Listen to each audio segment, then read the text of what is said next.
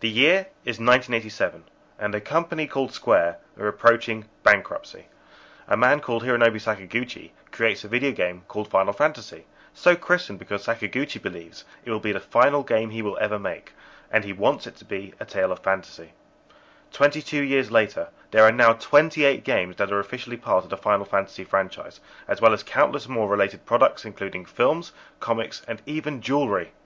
The franchise created by Sakaguchi is now the fourth best-selling video game franchise ever, only bested by Mario, Pokemon, and The Sims. That's Final Fantasy. This is Big Red Potion.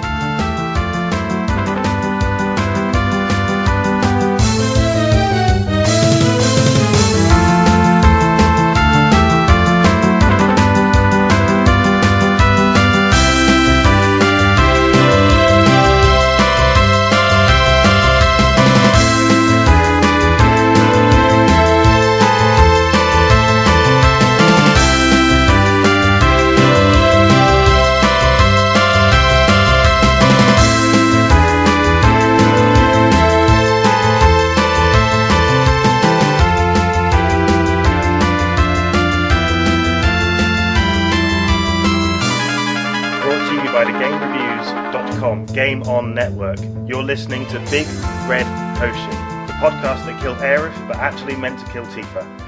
I'm your impregnable host, Sinan Kubba, staff writer and associate editor for the Game Reviews, and joining me as always is the dude who put the final into Final Fantasy VII, the fantasy into Final Fantasy IV, and uh, into Final Fantasy, fellow TGR staff writer Joseph DeLia. Joe, are you ready to kick it? In more ways than one, my good man. Awesome. Okay, let's go. Guests.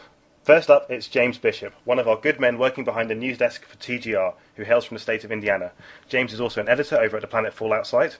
And, uh, well, James, it's a pleasure to have you on Big Red Potion. Thank you, pleasure to be here.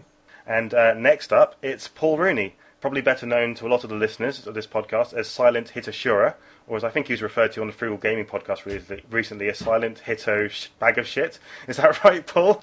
That's about right, yeah. yeah that was charming, wasn't it? quite fitting. yes, it was lovely of them. Uh, Paul, if you don't know, Paul's one of the active members of the Cranky Gamers community, and he's just started writing some articles for them as they uh, transition into their new era. So, Paul, welcome to the show. Thank you very much. It's a pleasure to be here. Fantastic. Okay, so on to this week's show topic. And uh, we're talking about Final Fantasy, if you haven't guessed, and what it even stands for anymore. Final Fantasy is being one of the you know the biggest, longest running video game series, or maybe even franchises to be more accurate. It was a series synonymous with a unique and high quality Japanese RPG experience. Uh, but continuing the discussion from last week's episode, we're going to consider whether that's still the case, or whether the series has lost its identity with its massive expansion. So, to start us off, we're going to find out about each of our own experiences with the series. And uh, there's definitely quite a broad range of experience and uh, inexperience among the pod panel today. And on that note, Joe, tell us all about your, your vast experience with Final Fantasy. All right, so vast might not be the right word to use when talking about that, but um, yeah. So I played Final Fantasy VII, and that's it. Okay, so it was the first RPG that I ever played. Uh, I mean, I tried Zelda, I played Zelda and stuff like that, but the, as far as real RPGs went, the ones where you have to level up and you have to do this and that, I had never really played one until I saw the massive, massive hype over this game, Final Fantasy VII, that was coming, and there was a demo in this game, Tobal, which I rented and tried, and I was like, wow, this ain't bad. And I ended up uh, getting Final Fantasy VII when it came out, and it was kind of a kind of a revolution to me because I had really never seen anything like this uh, in the 15 or so years that I had been gaming at that point. And um, it was one of those games that it demanded your attention no matter what type of gamer you were. So even me, I was kind of an action gamer at the time. I I was instantly fell in love with it, and I love the characters, I love the story, and I stuck with it for 30 plus hours despite hating certain aspects of the gameplay, such as the the menu based combat and the somewhat uh, lengthy cutscenes and uh, some areas that didn't feel necessary in in the story, but yeah, I mean, there's so much about it that was unique and new, and and the cinematic uh, aspect of it was so crazy, and um, I fell in love with it. And then uh, for whatever reason, I didn't get interested in eight, nine. I tried ten, didn't really stick. Tried eleven, that didn't really work, and uh, that's it. So I, I played Final Fantasy seven. Okay, so we've got Joe really coming from quite a, a, a frugal kind of sort of level of experience with uh, Final Fantasy. How about uh, you, Paul? What's your experience has been like with the series? Well, similarly to Joe, it started with Final Fantasy VII. Um, basically, it was my first RPG I'd ever played. At first, it was quite overwhelming. I had no idea what was going on. I'd never played anything like it at all. And it did take quite a while for me to get into, but I guess that was a slippery slope because since then I have basically been playing RPGs, JRPGs, um, since then. Past how long ago was it now? 13 years ago? 12 years ago now? Final Fantasy VII was released, and it basically blew me away, completely and utterly blew me away. Uh, lots of emotional involvement with the, the characters. Um, it was epic, more epic than any other game I'd seen, heard of, or played. And yeah, basically gave me a taste for it that has that has stayed with me since then. So you played all the all the Final Fantasy games since then. I got halfway through 10. That was due to hardware difficulties. My PS2 decided it didn't want to play it up until a certain stage. Um, I played. I was actually quite a quite a, a devoted fan to to Final Fantasy and Square at the time. I got seven, and then I hunted out Parasite Eve, Right. which was only released in the States. I hunted out anything with Square Enix on it I had purchased. But after that, I got Final Fantasy VIII, loved it. Final Fantasy IX, loved it. Final Fantasy X, it was good. Didn't really grab me as much. Um, I got halfway through and that's it. I played 11 online, and I have not touched 12. Strangely enough, I haven't even haven't even put it in yet. Well, I think it's funny with 12. I think uh, a lot of people actually kind of forgot about it because it was so late in the PlayStation 2 life cycle. But um, uh, yeah, it's a shame that you had that trouble with Final Fantasy X. And uh, uh, it's, it's both did did you say Joe you'd played Final Fantasy X as well and you didn't I- really get into it? I did play it, and um, I, the, the story didn't capture me. Uh, I played about 15 to 20 hours of it, and I got up to the second Blitzball uh, tournament that you had to do, um, and I, I just couldn't. I, I, I don't know. I just couldn't stick with it. Great. So I'm. Um, that's going to make what I say in a bit sound interesting. Um, so, how about you, James? What's your experience like with the series? Um, unlike Joe, mine probably is the vastest, if that's a word. And uh, I really started with actually nine. Um, I had been playing stuff like Diablo before that, but one day one of my friends came over and said, "Hey, check this out! This is really cool." So we started playing nine together, and uh, it was really kind of a, "Oh, let's see if we can level up this guy," and let's see if we can level up this guy. So really, I think the aspect of it that draws me back is the team play. I've always enjoyed RPGs uh, in general, but if I don't have more than that one character, I end up not caring enough. I think. Um, but after that, I ended up picking up eight next, uh, then seven, uh, to the point where I now have Final Final Fantasy One on the original Nintendo, on the PlayStation, and Hmm. on my Nintendo DS, I believe. So I've kind of gone a little bit overboard, and you could call me a Square Enix fanboy. For a long time, I frequented a, uh Square Enix forum, uh, probably between Final Fantasy Tactics Advance, Final Fantasy Tactics Advance 2, Final Fantasy 10, Final Fantasy 8, and Final Fantasy 9. I probably have over 600 hours logged. Wow. Okay, so that's that's the other range of the spectrum. Um, so we kind of got Joe and and uh, and uh, Paul on one side, and I think I'll be on James's side really because I'm a big Final Fantasy fan. I, I got into it with eight actually. No, no, that's a lie. What's rubbish? I got into it with, actually with Mystic Quest, which is the black sheep of the Final Fantasy series uh, Oh, on the? SNES. Yeah, uh, which is so underrated, by the way. But that's another topic.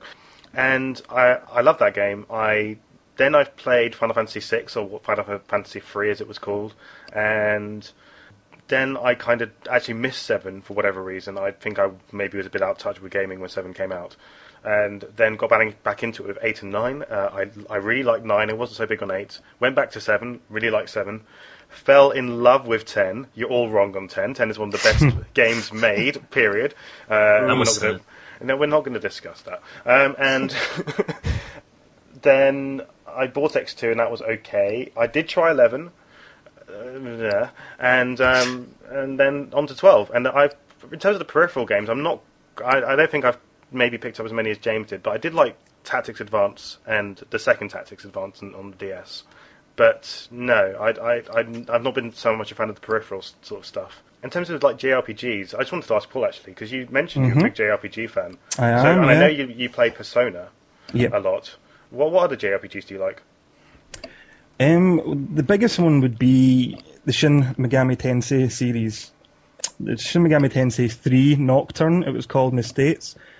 Over here, it was called something stupidly. It was Lucifer's Call. It was ridiculous title. Um, and a very, very hardcore RPG. Um, dealt with the the more sinister, darker side of things. And yeah, and then since then, I've been looking up Digital Devil Saga. Um, there's two of those. Devil Summoner. There's one on the PS2. There's one coming out um, in a couple of in a couple of months' time. And basically anything I can get my hand on. In terms of me, the other JRPGs, I picked up a lot, a bit of Square Enix's other JRPG stuff. I liked the Dark Cloud, Dark Chronicle games. I don't know. I, I think really I, I've stuck in terms of JRPGs to the Final Fantasy series personally. So I guess we've got four very different experiences, and uh, I think that will hope that hopefully give us a good chance of getting to an interesting answer to this question. And to start off getting into that question, we're going to actually try and talk about what makes the series special, why people actually care so much about Final Fantasy. For me, it's a lot to do with the fan base. I don't know what, what you guys feel. why do people care about Final Fantasy? What makes it special? I'd have to say that uh, Final Fantasy in general has really stuck true to the original elements of storytelling. Every single game, especially since 7, which a lot of people were first introduced to the whole Final Fantasy franchise with, has really made the writing an important element of it. And I, I'm not to say that other games haven't, but there's something in the way that Final Fantasy continues to advance as well in every other aspect, but continues to provide a a good story. I, it's like any movie, except you can change it and move it around and make it your own. So I think for me especially, um, that would have to be the reason. I'm struggling with the notion of what makes it special. I know it's uh, the biggest kind of franchise in the genre. Um, the appeal, I would have to say that first and foremostly would be the scale. It's a very epic game. You know, people have this kind of perceived notion of quality about the game. Um, so far as the narrative, I, I find that the Final Fantasy series has failed to to keep me as a fan, basically, because of the what I would say maybe the increasingly perfunctory plot, um, narrative, or whatever. It's just I don't seem. I don't find it as a big part of the game as it used to be. I don't find myself drawn into it. So I wouldn't say it was plot, but I would say it was quality. For me, especially now, um, it's the graphical fidelity. Can I say that? Is that even a phrase? No, that's right. Okay. Um, yeah, it's uh, it's. I'm, I'm I'm not wanting to say style over substance because that's that's not correct, but it does for me seem to be a technical showcase for the PS3, the 360 just now. It's a dis- a vulgar display of power, if you will. It's the visual it's the visual appeal to me, um, not so much the characters. I find them increasingly derivative. Yeah, I guess that's it. Epic scale and graphical fidelity, I guess. So kind of really production values. in it, 'cause it's not Production ju- I- values, yeah. I think I, I, if, if you're going to go down that line, I would say you know it's, it's not just the graphics, it's the the, the, music, aesthetic. the the level put into the dialogue, um, the aesthetic certainly, the the length sometimes. That's like just the fact that you've got this amazingly high quality game for such a long time. in Indeed, of- yeah. From my point of view, I like what, what I said about fan base. I would like to come back to what uh, Paul was saying in particular. Um, but in terms of fan base, this is kind of what Michael was talking about. Michael Abbott on the on our last show, he was saying, you know, it's difficult uh, for Square Enix because they've got this huge fan base who are kind of almost self-perpetuating the series in the sense that they they demand what they they want from it, and uh, so the series kind of just you know keeps sort of folding in on itself and becoming just this bigger, grander version of what it was before, and that's why you kind of get this feeling like you've you when you played 12, and uh, even though there were so many new things, it felt like the old same old Final Fantasy experience, and I, I think in some ways even that goes all the way back to nine. Uh, you could say nine didn't really adva- advance things that much forward. Even though, like, and he was talking about all these, like, you know, little changes which people think are innovations, but really are just like like I said- Iterations. yeah, iterations. That's, I, I, that's a perfect word. Yeah, I mean, I, I think that Final Fantasy is in a new position where it still uh, has a lot of the stuff that it had back in the beginning. I mean, it's still a menu-based combat system. It still has these distant save points that you have to travel across the entire world to, to, to save your game. There's still these overly elaborate al- uh, animations that repeat every single time the same way when you, you know, summon certain creatures and such. Um, it, it definitely contains a lot of ancient uh, gameplay concepts that aren't really in use in many other games these days, and I think that a lot of people really like that. A lot of people like to have something that is like it, you know, uh, it was originally. I mean, if you go back to even the earlier Final Fantasies, it has a lot of the same characteristics that the newer ones do, and uh, the only thing that's really changed a lot is the presentation and the, the vastness of the experience. Um, but I actually wanted to talk about that in a different way. Um, as far as the, the Final Fantasy fans has one of the most hardcore groups in any game series in, in the world, and there's there's fans in every corner of the earth. And do you guys think at this point that their series is picking up new fans? I mean, it's kind of a hard one to get into. It's so different than the the majority of um, other games, and I know other JRPGs do pull from the same tree. But do you think that seeing as how Final Fantasy hasn't adapted to current gameplay standards as much as some other genres have, do you think a person who's never played a Final Fantasy game can buy one now and get into the series um, as much as someone who's been playing it for a while? Uh, Definitely. Yeah, so? I'd have to say so. Yeah. Um, before when I when I got the the show notes here, I asked some friends basically who had no experience in JRPGs, had little interest in Final Fantasy, would they be picking it up when Final Fantasy 13 is released? And they all said yes. Um, I pushed to ask, but I didn't get much of an answer.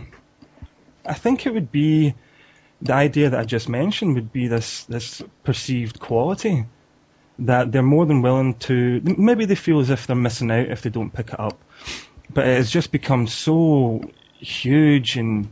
I think it's a safe bet. They know they're getting 80 odd hours worth of gameplay. They know they're getting massive production values. It doesn't. It doesn't break down boundaries. It doesn't try and reinvent the wheel. You know, it just it does what it does, but it does it prettier now. So I think people are more than willing to pick it up. I think it's if you're talking about the new expanded audience that's come through the Wii that maybe picked up for PS3 and 360. Yes, because it's a big title. If you're talking about people who have been gaming a long time who um, might you know get into the series now, this is the 13th iteration of this series. I'm I'm not I, I'm not convinced that it, the, the 13th is going to convince anyone to to join up again. In terms of what you said about a better you know the production values, Yeah.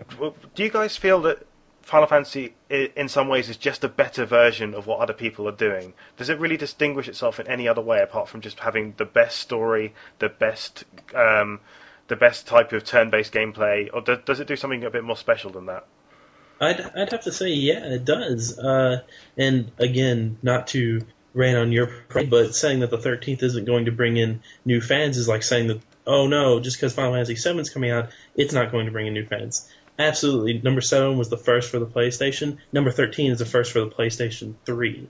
So I'd have to say there's definitely going to be new fans. And keep in mind that some of the peripherals, um, the, there's still Crystal Chronicles games slated for the Wii it's not just like it's only going to be Xbox 360 and PS3. Um, while I would say that uh, it does everything that uh, standard JRPGs do in the best fashion, it also continues to add something new. Um, whereas it's very difficult to break the mold because, as we've said before, fans expect a certain thing when they buy a Final Fantasy game. It's very difficult um, to not uh, throw fanboys off the edge. There's just a certain level of expectation from everyone. So you've got to work within these boundaries, really, of your fans to not alienate anyone. But they still continuously add a little something. Uh, and just to point out earlier, Sinan, you said that 9 really didn't add anything. Well, that's probably because 8 and 9 were in development together they were in development alongside each other. So while they took very different paths, there wasn't a whole lot added at that time. 12 added in the whole new party system where the gambits and everything, not everyone liked it, but it was certainly something different than what everybody else was doing. But do you not think it, it, it to the Final Fantasy series is a big change in terms of any other series, in terms of any other game, you know, genre, whatever? It's just a small change. I'd say, yeah, it has to be small changes, is what I would argue. That um, to not alienate their already established fan base, which are guaranteed to continue buying these things because, you know, they've had this continuous line of, all right, that was good, that was good, that was good. Now, some people may not have liked certain ones, you know, 10, for example, but that doesn't make them less likely to buy this one because they will say, well, 13's the first one for the PS3. I really liked 7, really liked 8. Well, there's the thing is, um, with the Final Fantasy series, it's in a unique situation where every single game kind of has new characters, new world, new um, everything pretty much. The only thing that stays is the base mechanics that make the series what it is. So um, I would think with this one more than anything, they would be able to take more chances with the series. They would be able to change the mechanics a little more because people are going are going into these games expecting change, expecting a new world, new characters, everything. So do you think that they could make like massive changes to the next Final Fantasy and the fans would accept it, or is that more of a uh, would that be not such a good idea to alienate the audience like that? To continue my argument, I would say that there's a good reason that there's a lot of peripherals. Um, Revenant Wings for the DS has an entirely different combat system than Final Fantasy XII does, but it's still based on Final Fantasy XII. Um, Tactics itself is technically not part of the numbered um, line of Final Fantasies. Um, I think they took a real chance, for instance, on Final Fantasy XI going into the MMO world, and it I wouldn't say it failed, but it is very difficult to get into. There is a huge learning curve in that game. I would call it the game of menus. Right, and I think you, I, I would agree. You can't say it's failed, but you can say it's all but. Uh, Final Fantasy XI. I mean, in terms of what the Final Fantasy series has done, Final Fantasy XI was a risk which went wrong. I would I would argue. I, I, in terms of what you're saying, Joe, like it's difficult because this is what Michael was saying. The fan base are they're not like any other fan base for any other game I know. They obsess about right. everything. They obsess about the character, the character design, you know, that, that Tetsuya Nomura look, the accessories, the sleeves, all this crazy stuff, which I must say I like, but whatever. Um, you know, like this, the fact that it's this sci-fi plus magic story. Always has to be that now. Ever since Seven, it's sci-fi plus magic. Um, I don't know what how much they can actually deviate from that. I mean, it's it, it, they do. I felt in 12 they did like such a good job of keeping it to all these things that it felt like all the, it had references to all these things from seven, eight, nine, and 10. Um, but it still felt like its own. I just wonder how long they can keep doing that. What if they did break away from the menu-based combat? What if Final Fantasy 13 was kind of like Mass Effect, where it's it's half uh, turn-based, half real-time, or even Fallout. Fallout 3 is a better example, um, where it's it's got some elements of the original gameplay in it, but it's also this uh, different, uh, real, somewhat real-time gameplay. Do you think the fans would take that kind of thing in the main series of Final Fantasy games, or do you think those will only those type of big, huge, genre-defining changes would only happen in the spin-offs that James were talking about? Since you brought up Fallout, Fallout 3 was a huge different, uh, hugely different game than the original Fallout's, and all you have to do is look at the No Mutants Allowed forums, and you can tell that because it took such a different spin on the game, all the old fans, or at least a large majority of the vocal uh, fans, were greatly disappointed because it wasn't what they were expecting. Like you said, Final Fantasy changes worlds, changes characters, changes everything. If you then change the menu, if you then change the fact that it references 7, 8, 9, whatever, if you get rid of Wedge and Biggs, if you get rid of Cloud references, everything, what makes it Final Fantasy? Well, this, this is what we're going to come to, and I think um, it's it's important. I, I, in terms of what makes it special, what separates it from other JRPGs, because all the other JRPGs can copy the gameplay to some extent. I, I'm I'm sort of going on board with Paul's view more that it's this production value. It's the fact that Square Enix can do it better, can make it look it better than anyone else can can. And uh, I, I think what really the case with Final Fantasy is that it just is the best turn-based JRPG type of game in terms of gameplay, story, production value, and they just they can do it better than anyone else. I, I, I'm not necessarily sure that makes it special. It's just that they can do it better. I think the the more niche titles, like the one I've been evangelizing about recently, obviously Persona 4, that showed what can be done in a very constrict genre. It does certain things and does them with aplomb, and people reacted to that, reacted to it well. So I think Final the Square have, are in the driving seat And basically, the fans are going to swallow what they give, what Square Enix gives them. They're going to take it and they're going to like it. That's, that's what's going to happen. They're in the driving seat. They're the ones who can reboot. As long as it works and it works well or it works better, then the fans will lap it up. I'm just, I don't think that there's these iterative changes.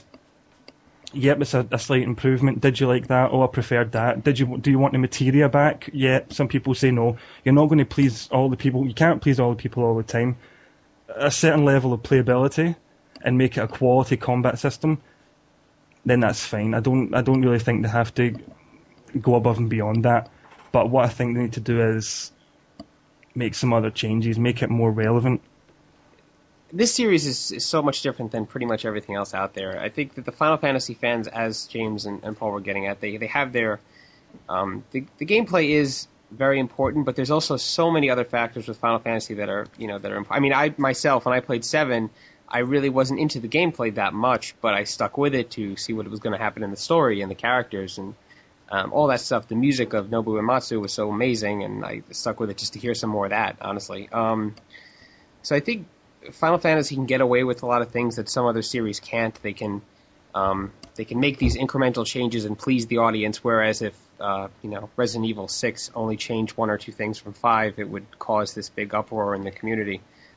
But I I think that they do have to move on. I think if Final Fantasy 13 plays just like 12 or plays similarly to 12, that there will be a little unrest, and I'm hoping that whatever new systems they have lined up for that one will change the genre a bit, change the series, change everything that had happened so far. Even if it keeps some familiar elements in there, make some big changes. Because I'm interested in Final Fantasy 13 based on what I've seen. Um, I think it looks great, and I am going to pick it up. But if the gameplay is the same as 10 and all the other ones that I've tried, I probably won't stick with it. Well, this I think this is the the the issue here to some extent. Why I bring up the idea of it being better than anyone else can do is because what we were talking about last week was the idea of a genre being standardized, and I, I pointed towards two genres that I feel are being standardized: the first-person shooter and the JRPG. And I was just wondering what you guys felt in terms of. Take Lost Odyssey, for example, which I think most people agree is a poor man's Final Fantasy. Not that that's a bad thing, but it is you know, it was Sakaguchi, Uematsu, uh, less production value, whatever. It, a, a, lot of people felt it was a poor man's JRPG, a poor man's Final Fantasy. Do you feel like the, the JRPG genre being standardized helps Final Fantasy, or does it hinder it?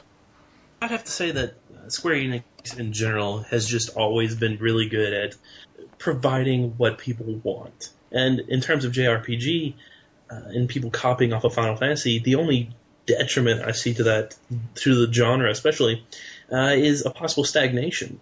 Uh, Square Enix continues to push to try and make a better game, um, and I would argue that the games are different, if not sufficiently for everyone. You know, nine had equipment where you learn skills, ten had the sphere grid, twelve has the uh, gambit system and the way you learn with the whole I don't even know what it's called, but the way you buy skills and type of thing. Um, so I'd say that they continuously try. They at least try for something different. Whereas most JRPGs are a derivative of what this Final Fantasy was or this Final Fantasy was. Um, I think a lot of people look at um, the various JRPGs that are out there and go, well, okay, this is like this Final Fantasy, um, which I don't think is a good thing. I think um, the problem with it is that there's not enough competition to make Square Enix really push the boundaries anymore and get another game that will set people's sights like Final Fantasy VII did.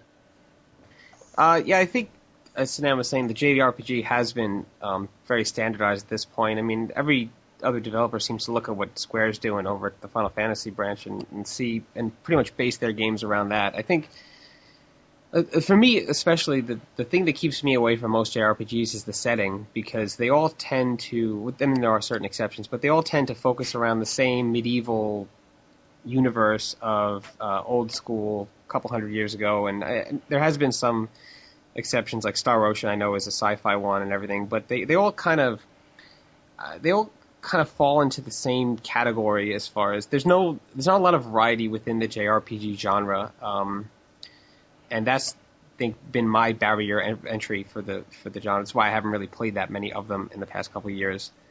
Do you think that okay, you look at games like the Tales games, and you look at uh, Infinite Undiscovery, and you look at The Last Remnant. Those all had this very similar worlds. They, there really is not much difference between they all in this uh, olden times uh, knights and uh, characters in these the small towns and all this stuff.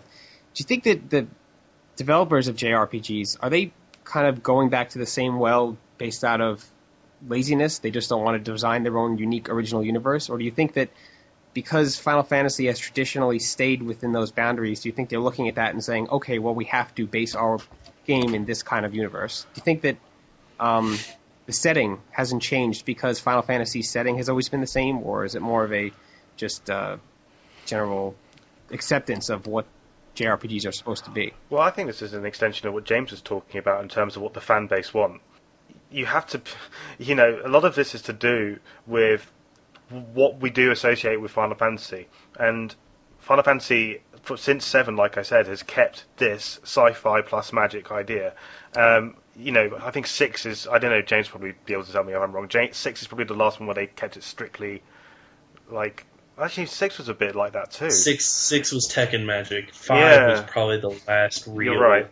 uh, non-tech magic combo. Yeah, uh, and I think in some ways that almost forces your hand with a certain type of look, and you've got to have certain things that recur.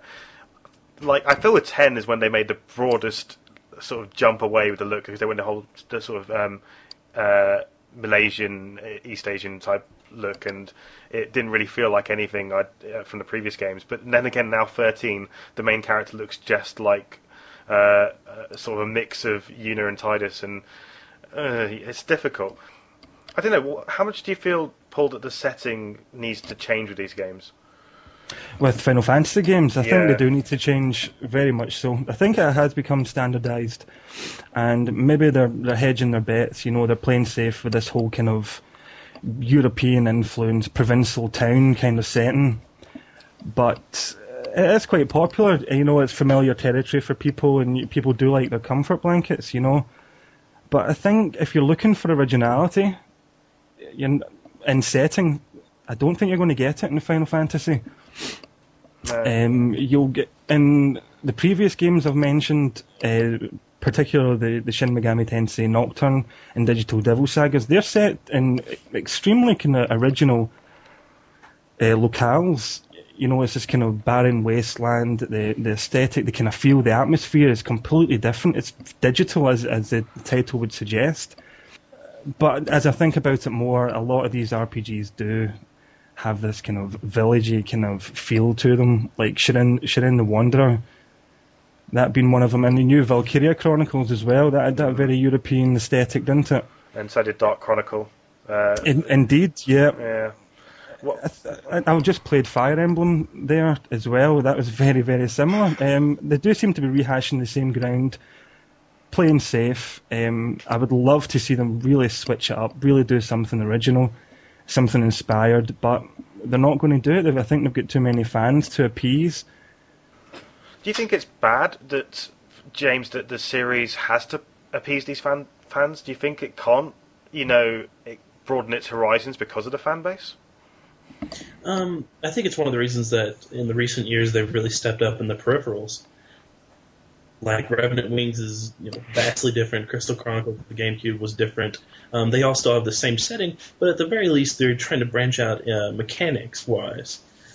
I think the problem is is that I wouldn't say they're hedging their bets so much as they know what works. When you define JRPG, how do you define it without Final Fantasy? do you define it without and you know Paul and Joe both mentioned Square Enix games within when they were talking about other JRPGs. It's just Square Enix knows how to do these kinds of games very well. They are the powerhouse in the JRPG. Like when you think of JRPG, you think Square Enix. Would, uh, the, the powerhouse, and they do kind of rule the roost, so to speak. But I think that's a very quick route to stagnancy. I don't, I don't see them doing anything particularly interesting or developing on any ideas apart from the in Last Remnant you mentioned. That was a combat system, and that that fell by the wayside. That was awful. It really didn't work. It was incredibly tedious. They they are they are synonymous with JRPGs. You you can't you mentioned one, you mentioned the other, but I think you might need to look elsewhere for originality. And this kind of goes back to what we were talking about last week. Do you think it's it's dangerous that one game can almost define a genre? I think it can be helpful. For instance, uh, Killzone 2 recently released, and for a long time people were throwing around the word Halo Killer. And not to say that it is a Halo Killer or that it was even designed to be that way, but with that mindset, and I'm sure the developers had it on their mind, I think it made Killzone 2 a much better game than it would have been without the uh, competition with the Halo franchise. Um, without Halo setting that standard, I think Killzone 2 would not have been as good as it is. I wouldn't say, the, Uh, I wouldn't so- say Halo defines the first-person shooter genre. I'd say it's the forefront. But I'd say you've got things like Half-Life, you know, which makes such a huge. It's got such a huge influence on that genre as well, um, and even to some extent. Uh, uh, well, uh, maybe not recently, but you could go back and look at some of the older sort of games which influenced that genre. I don't know if you could go back in the JRPG and say really that anything except Final Fantasy has defined it. Dragon Quest. Yes, okay, but an- that's a Square Enix. So, um, I think it's a it's interesting because, like Sinan said, there are so many other in every other genre. There's so many other games you could always mention as the top tier titles. But in, I mean, especially in recent years, I mean, aside from the the Shin Megami Tensei games, there really hasn't been another JRPG of note that has uh, crossed over and got a lot of new fans and and and bring brought about a large amount of attention uh, outside of the Final Fantasy games. And I think it's strange that such a huge genre with so many people who want to play these games hasn't really um, inspired anything else to, to reach that level, uh, especially what Square Enix has done recently. I played Infinite Discovery and Last Remnant, and I thought they were pretty terrible. And um, I, I think, uh, honestly, um, the only game recently that Square has made that actually I thought was very enjoyable was The World Ends With You. Um, but even that was such a departure from what JRPGs are traditionally are that I don't even know if you can call that a JRPG. So I think it's it, it I think if the other players in, in the game like Namco and um, and all of them really want to make a dent in the JRPG genre, they have to not only just copy what Final Fantasy is doing, but branch out a little bit more than they have been. And what Square has to do is kind of put more of an identity in the other games that they are developing because the others, most of the stuff they have coming out is very um, middling to say the least. it, it kind of extends into what James was talking about in terms of the peripheral games, because I, I, in some ways, I consider a game like The World with You, The World Ends with You, even um, almost like an extension of the Final Fantasy series, even just because it's made by Square Enix. But I, in terms of specifically the peripheral games, I know James, you, you certainly think that they are doing a really important job for Square Enix and the Final Fantasy series. I don't know. What, what, what do you, do you feel like? Uh, do you think that's eventually going to have influence on the main series? I wouldn't say that it's going to leak back into Final Fantasy itself so much as if Square really does something well with some of its peripherals, it might infect the whole JRPG genre in general um, because of how follow the leader it has been in the past. The dilution of the of these gameplay mechanics. You know, you've got like Revenant Wings, which is almost like an RTS, and uh, things like the WiiWare game, which I forget its title, but that was. I'm not even entirely certain how you would describe the gameplay for that game. Do you think that it, it, it, that dilution almost makes the series lose a bit of its identity, um, or do you think it's it's just it's evolving into a franchise now, and, and maybe that's what Final Fantasy is these days? Um, I think the dilution of the peripherals, uh, being loosely related, and loosely connected, is uh, kind of uh, what Paul was saying earlier. It's more of a hedging the bets.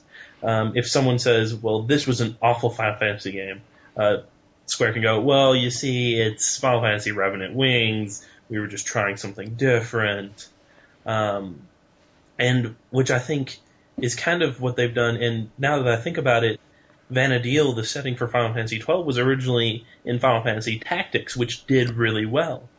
So it's possible that um, when a peripheral game does really well, they will bring it back in eventually. I think the identity has definitely been lost. I think the um, the branching out for me still there hasn't been a, a quality title. The worst being Dirge Cerberus, obviously that was horrendous, but these kind of peripheral games, these additions, these mobile phone games, I don't know. It has Final Fantasy on it. They're going to sell, but I don't find any of them, apart from Crisis Core, which was actually really good. I don't think any of them have added to the world of Final Fantasy in any way. Um, the Fabula Nova Crystallis, Final Fantasy 13, that's got that's three games, isn't it? There's Mm. Yep. Final Fantasy 13. There's Ag- Agito, Agito, action RPG, and there's the online one for the PS3. I, I guess it remains to be seen if if they do actually work. It's just the other games, those mobile phone games, those handheld games, they just again I, I don't find them relevant and they haven't added anything. I, I do think that the identity has been lost somewhat of the game, this kind of the, the quality of it, because you're not really sure whether it's whether it's good or not. You pick up Dirge of Cerberus and you assume a certain level of quality, or it's absolutely a diabolical game. Revenant Revenant Wings was a, a really weak RTS.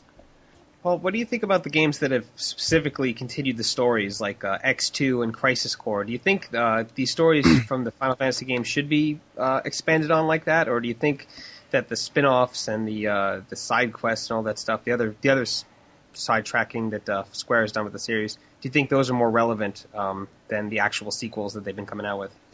Yes, I do actually, and I, I think Crisis Core was probably the best implementation of it, being the prequel, um, opening up the story of Zack, who is an infinitely more likable character than Cloud. I do think that is perhaps the best use of the medium of these smaller games to as an additional side, just for even as um, fan service.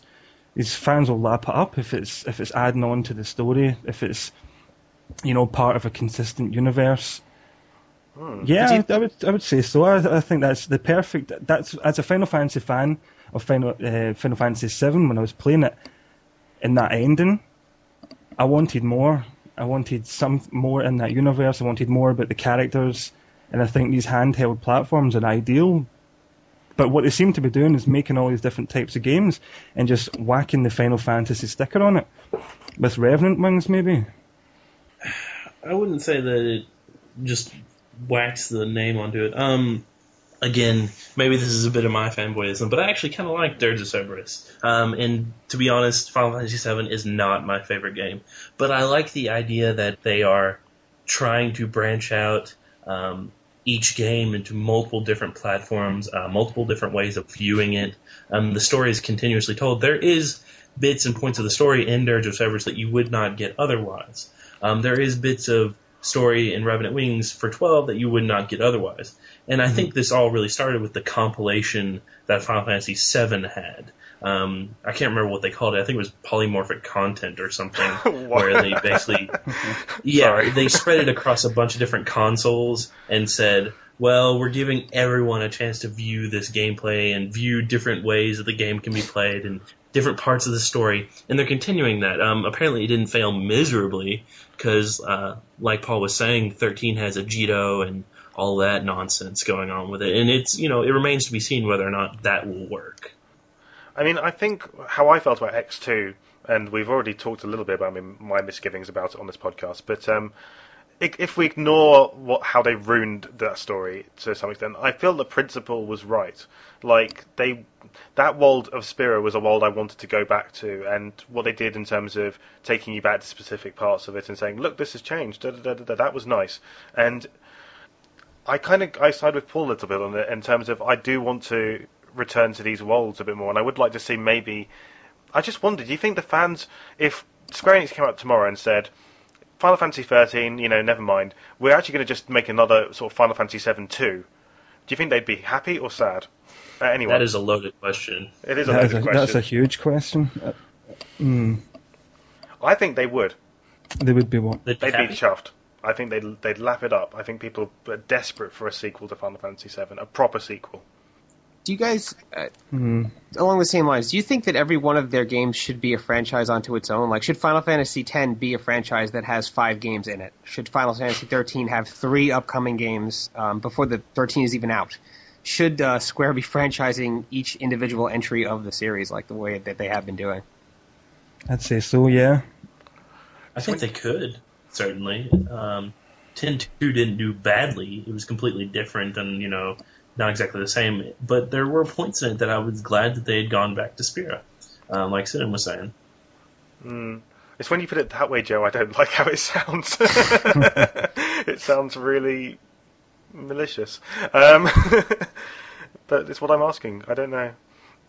Well, there's been years and years of them of people wanting a seven two or a sequel to eight or a sequel to ten, and it just you know happened that ten was the first sequel. I don't think it's a trend that's going to stop.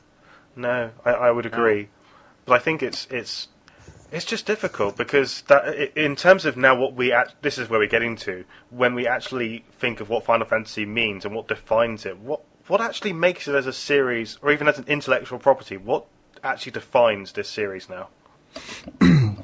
Apart from the quality that I alluded to earlier, Yes, apart from the quality. it would be uh, hmm, maybe the aesthetic, the, the kind of fantasy universe. I would that's the the unique selling point. I would say that's what makes it consistent. The integration of tech and magic. Um, see, that's what I, before I was saying. Basically, what would sell the game, but what makes it special? What makes it stay in the hearts of people, of the fans? I'd it would need to be the characters, wouldn't it? It would need to be you being emotionally involved with the characters, wanting to progress with them to see what happens, being emotionally involved with the plot. I would say it would have to, the characters. I'll I'll go with. Um, I kind of have to echo what Paul is saying. It's uh, like I said earlier about the writing. I think the emotional involvement that people uh, gain with the characters from beginning to end, uh, and again, uh, it's kind of a good uh, reason for them to not have sequels, is because they kind of have a whole story arc.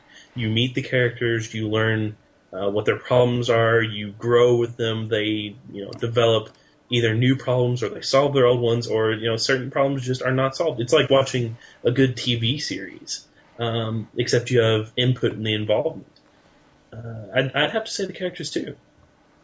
and Joe, I think it's a lot of things. It's definitely the characters, but it's also just even the presentation. I mean, everyone knows that no one really does CG quite like Square, and I mean they've made several movies to prove that. well, hang on. No, I'm going to interrupt you there. Do you think that's the case anymore? Do you really think that's the case anymore? They Well, as don't- far as- anyone anyone else can't do what they do with CGI. no, no, not story wise. No, no, no, no, absolutely not. I thought the story was garbage in both those movies. No, no, no, no. Sorry, not no, no. CG, the, specifically the CGI. I think that they've done a unique in both of the movies. Well, the, the, the second one especially. I think that they've done. They do more with their CG than I think a lot of other games do. I can't think of very many games that uses CG quite the way Square does, as far as um, uh, even just portraying a story. Because honestly, most stories are garbage. Even if a game does have fantastic CG, you're not really getting anything out of it. I think Square does a good job of making you feel something for what you're watching in these CG movies, and the CG just kind of accentuates the gameplay, which looks good to begin with. But um, I think they're definitely, if they're not the top, I think they're still in the top tier as far as the C- as far as just presenting CG to you in a meaningful way. I totally disagree. Um, I think a lot of people are doing very, very good things with CGI, and I think it used to define Final Fantasy in the PlayStation era. Certainly, if anything, it revolutionized the series. And now, uh, I don't know. I've, have you played Metal Gear Solid 4? Have you seen what they're doing with their graphics? I mean, it's I mostly have. it's just. I, Besides going on too long. well, probably. Well, sorry, hang on. Final Fantasy we're talking about here. Um, you know, uh, pot kettle black. But uh, I don't know. I'm not sure. I, I, I kind of find that I, I completely disagree. Well, there are definitely some exceptions. I mean, Kojima has always done an amazing job with, with what he's done, but I don't know. There's something about Square. It's that's again. I've I've played many Square games. I don't really finish many Square games, but I've tried a lot of them, and that's always one thing that stood out to me as being even in Infinite Discovery and Last Remnant, those games were garbage. Uh, and even in those games, the the, the presentation of the, the cinematics and, and everything was pretty much amazing, even though the games were crap. And uh, I think that that's one thing you get across all of their titles. You get this this certain level of presentation um, that you would expect, and they will always deliver. And that's something that I don't really think you can get from many other studios. I won't argue with that. I'll, I'll accept presentation as a more universal thing. CGI, eh, hmm. for me, I'm not sure what does define it. I'm not sure it's it, you can say. I'm not disagreeing that you can say characters. I think in some ways that defines it as a property. Uh, as some, can you really those? I, I'm going more to what Paul was saying in terms of slapping the sticker of Final Fantasy on things. Like just because you involve some chocobos and some Moogles and uh, Cid's airship, does it really make it related to anything that came before it? Uh, that's what worries me about this series. That as as you get all these iterations with completely new worlds and uh, the same gameplay that well not the same gameplay but you know the the same sort of style of of Japanese RPG gameplay. I'm not even I don't know. They all feel very separate to me, and I'm just wondering where the series is going really as a result. Well, what do you guys feel on that sort of term? Do you think that in some ways now Square are just using the name and sticking it on stuff? I know that James, you disagree. Yeah, I absolutely disagree. Um, I'd have to say that I can't say in bad faith that Square Enix has ever taken me into a Final Fantasy game where I said this should not be a Final Fantasy game, um, because uh, it's kind of what I said earlier about characters. The writing is always, in my mind, at least superb or bordering on superb, and the presentation there's always this level that you expect, and I've rarely been disappointed. Not to say that I'm in ultimate oh Final Fantasy over everything fanboy, but I really enjoy Final Fantasy. Um, I'd say that there's a certain number of defining elements that kind of act as guidelines for what they should and shouldn't do, and maybe part of that is this whole magic and tech, um, village aspect, um, certain number of characters, certain amount that can be in your party, you know, whatever you want to say is throughout it, but they always do throw in Cid. um, Chocobos have been a constant, uh, often Moogles or at least Mogs,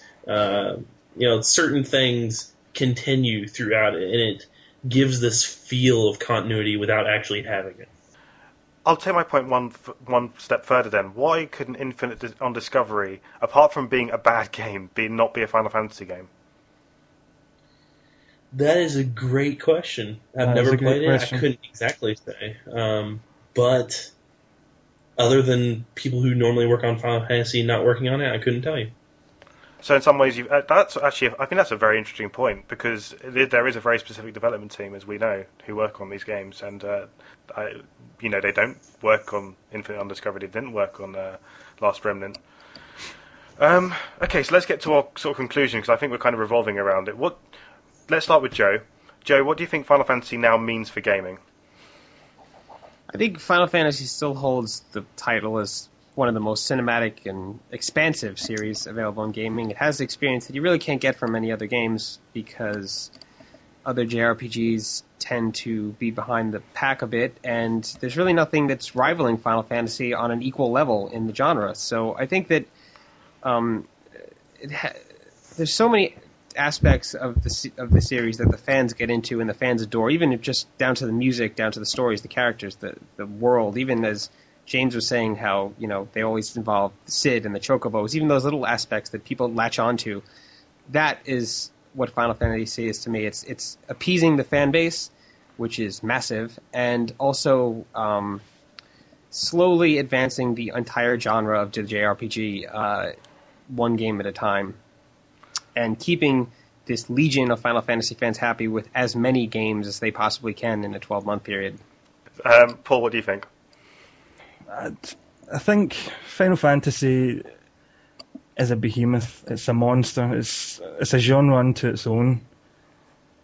I don't. I think if, uh, JRPG fans will be looking elsewhere. They'll be looking f- for different style of games and whatnot. But Final Fantasy is always going to be there, and it's got a sense of event around it. And not the smaller games, the the bigger games like Final Fantasy 13 it's a sense of event. It's a it's a massive game. It's an epic RPG, and I think being such a huge game, I think it's it's good. It may we may have argued that it's stagnant and it does the same things over and over again, the iterative process. But I think it's good for the, the genre on the whole. I think it, it gives it some kind of press, and it also gives other companies things to look at, and even hopefully do things differently but it's a vital it's a vital part of gaming. It's a vital part of JRPGs, and I bet I wouldn't have it any other way. It's almost like a guilty pleasure for me. okay, and James, what do you think? Um, Final Fantasy means to me a good, epic game.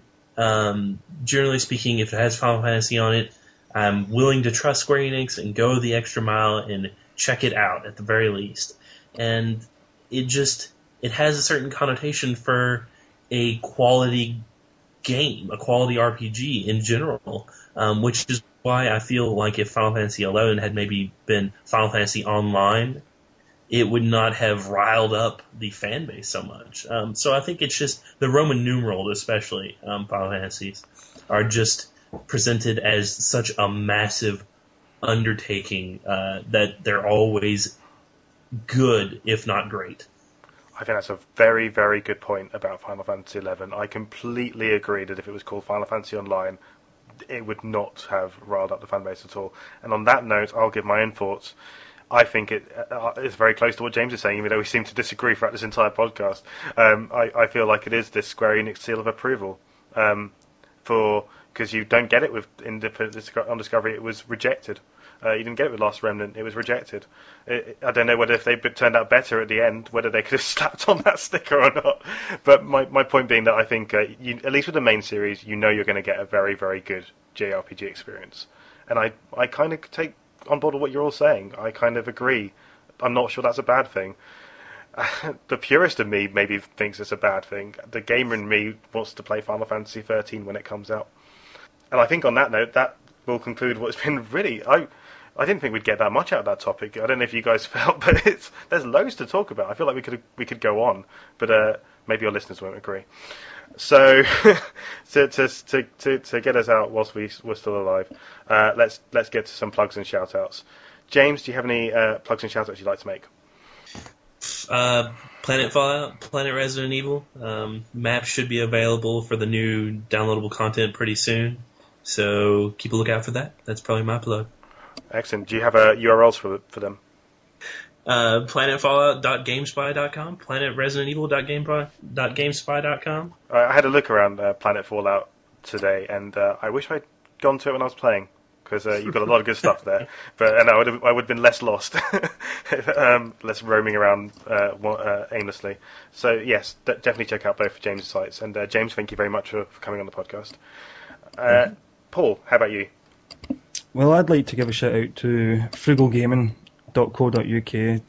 A good friend of mine, Nori, who I met via Cranky Gamers, him and his friend Darren have set up a site basically based on good deals, good buys for UK customers. You go to their blog, you see a good deal, you go buy your game. Basically, I think it's a fantastic idea and relatively new. They've got a podcast; it's up on iTunes, um, and obviously Cranky Gamers UK Yes. Um, where I originated from, a, a prolific poster over there, and hopefully it's gone through a bit of a tumultuous time recently, but the the members of the site are have now got their own podcast up. Mm. In fact, two podcasts now, and it seems to be doing well. So hopefully it will go from strength to strength. They've also got a podcast, obviously those two. Um, I think they're up on iTunes. I'm pretty sure. Yeah. Uh, if you go over to Cranky Gamers UK, you can. I think you'll probably pretty shortly after this podcast, people will find some Paul's stuff, some Paul's writing. um, hopefully, uh, and uh, I, will just give a yeah, I'll, I'll, just give a personal shout out to uh, to both actually Fly and Toz. Uh, just you know, keep up what you're doing, and uh, looking forward to hearing all your new stuff. Um, and I think just to shout out both these guys' Twitters, if you want to find out more about them, you can find Paul at twitter.com slash silenthitoshura. That's H-I-T-O-S-H-U-R-A. And uh, one of the funniest Twitter feeds I've got on my Twitter on my account. Uh, constantly amusing and Thank very uh, opinionated. I do try. You do. Bless you. And uh, and uh, and James is on Twitter as well. Twitter.com slash James Bishop. So uh, check them out. And Joe, how about you? Closing thought for this week. Uh, just another recommendation for The World Ends With You. Uh, it's a great game. If you like Final Fantasy, give it a shot. If you have a DS, give it a shot. Um, it's a very underrated title, and I really hope a lot of people get to play that one. Well, on, on a similar note, my closing thought is try Dark Chronicle because uh, that's on the PS2, and it might be called Dark Cloud 2 where you are. I don't know. Either case, go get it, play it. It's better than The World Ends With You. That's what I'm saying, even though I haven't Oh, played hey. it. It is. Hey, now. It is. No. It's one, it's one of the best. No, shush. Um, Persona 4. oh, look, Dark Persona Chronicle, Final Fantasy X. That's where it is. Reminds me anyway, uh, so uh, on that note, uh, next week we are talking about Resident Evil 5, you know, post mortem. So bring your chainsaws to that, and we'll see you there. Bye.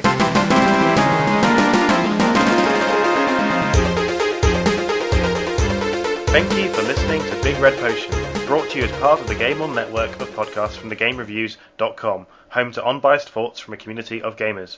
You can find more about the podcast at bigredpotion.com with links to previous shows and forum threads where you can continue the discussion.